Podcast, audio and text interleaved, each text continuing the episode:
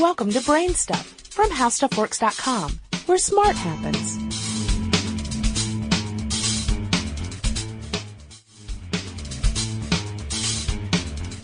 Hi, I'm Marshall Brain with today's question. Where does cork come from? Just about every tree has an outer layer of cork bark, but the cork oak is the primary source of most cork products in the world, including wine bottle stoppers. These trees grow in countries that run along the coast of the Mediterranean Sea, where there's plenty of sunshine, low rainfall, and high humidity. The countries that produce the most cork include Portugal, Algeria, Spain, Morocco, France, Italy, and Tunisia. So why does the cork oak have a thicker layer of cork bark than other trees? The tree evolved to protect itself from the harsh conditions of the forests near the Mediterranean. These forests experience frequent droughts, brush fires, and strong temperature fluctuations. Cork is actually made of water-resistant cells that separate the outer bark from the delicate inner bark. It has a unique set of properties not found in any other naturally existing material. It's lightweight, rot-resistant, fire-resistant, termite-resistant, impermeable to gas and liquids, and it's soft and buoyant. It's these properties that make it ideal for wine bottles and tile flooring. Let's take a look at how cork gets stripped from the tree and processed into consumer products. First, you have to strip the bark. The cork oak must be at least 25 years old before its bark can be first harvested.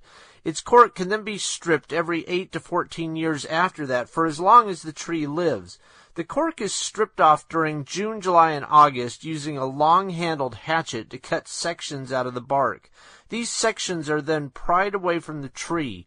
Workers have to be careful not to damage the inner layer of the bark, or otherwise the bark won't grow back. Next is washing the cork.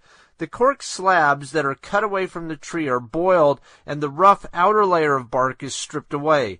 Boiling the cork also softens it, making it easier to work with. Next is punching, in this case punching out the corks for wine bottles. From the slabs of cork, holes are punched out to make the stoppers.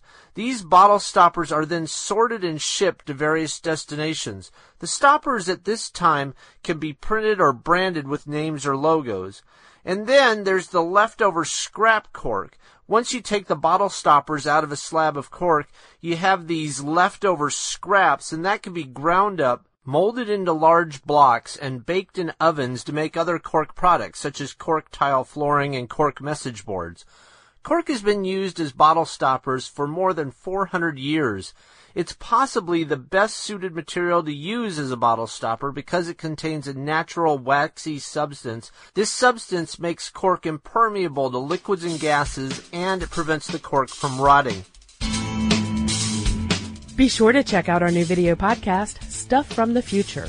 Join How Stuff Works staff as we explore the most promising and perplexing possibilities of tomorrow. The How Stuff Works iPhone app has arrived. Download it today on iTunes.